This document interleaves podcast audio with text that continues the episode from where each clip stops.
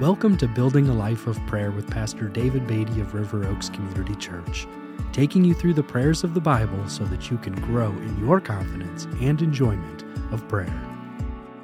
Thank you for joining me today as we talk about prayer everywhere in the Bible. Our goal is the building of our own prayer lives. Today, I'd like to talk about the importance of confession of sin as a regular part of our prayer lives. And I'm going to be reading from the New Testament book of 1 John, chapter 1. I'm going to read all 10 verses of chapter 1.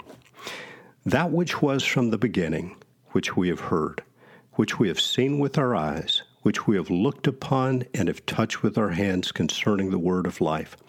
The life was made manifest, and we have seen it, and testified to it, and proclaimed to you the eternal life which was with the Father and was made manifest to us. That which we've seen and heard, we proclaim also to you, so that you too may have fellowship with us. And indeed, our fellowship is with the Father and with His Son, Jesus Christ. And we are writing these things so that our joy may be complete.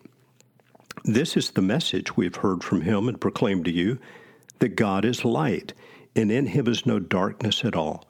If we say we have fellowship with him while we walk in darkness, we lie and do not practice the truth. But if we walk in the light, as he is in the light, we have fellowship with one another, and the blood of Jesus, his Son, cleanses us from all sin. If we say we have no sin, we deceive ourselves and the truth is not in us. If we confess our sins, He is faithful and just to forgive us our sins and to cleanse us from all unrighteousness. If we say we have not sinned, we make Him a liar, and His word is not in us.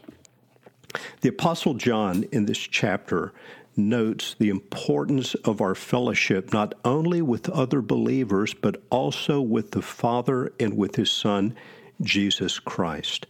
We were created for fellowship with God, and the gospel of Jesus Christ brings us into that fellowship. Our sin would have eternally separated us from our holy God, but by His sacrifice on the cross, Jesus provided the cleansing for our sin. Yet, we Christians still sin. But the blood of Christ continues to provide for our cleansing of sin. Verses 8 and 9 of 1 John chapter 1 are particularly important for us as believers because we do still sin. Verse 9 says again, if we confess our sins, he is faithful and just to forgive us our sins and to cleanse us from all unrighteousness. Note the emphasis in this verse on God's faithfulness and His justness to forgive us our sins. Our confession of sin is not dependent upon our human goodness, but on the sacrifice of Jesus on the cross.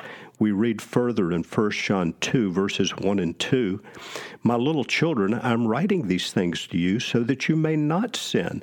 But if anyone does sin, we have an advocate with the Father, Jesus Christ the righteous.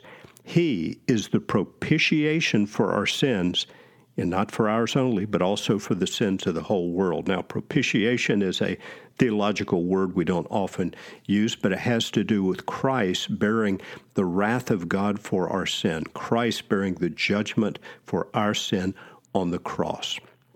John is calling us as believers to the enjoyment of our fellowship with the Lord, and part of that continued enjoyment is the ongoing confession of sin.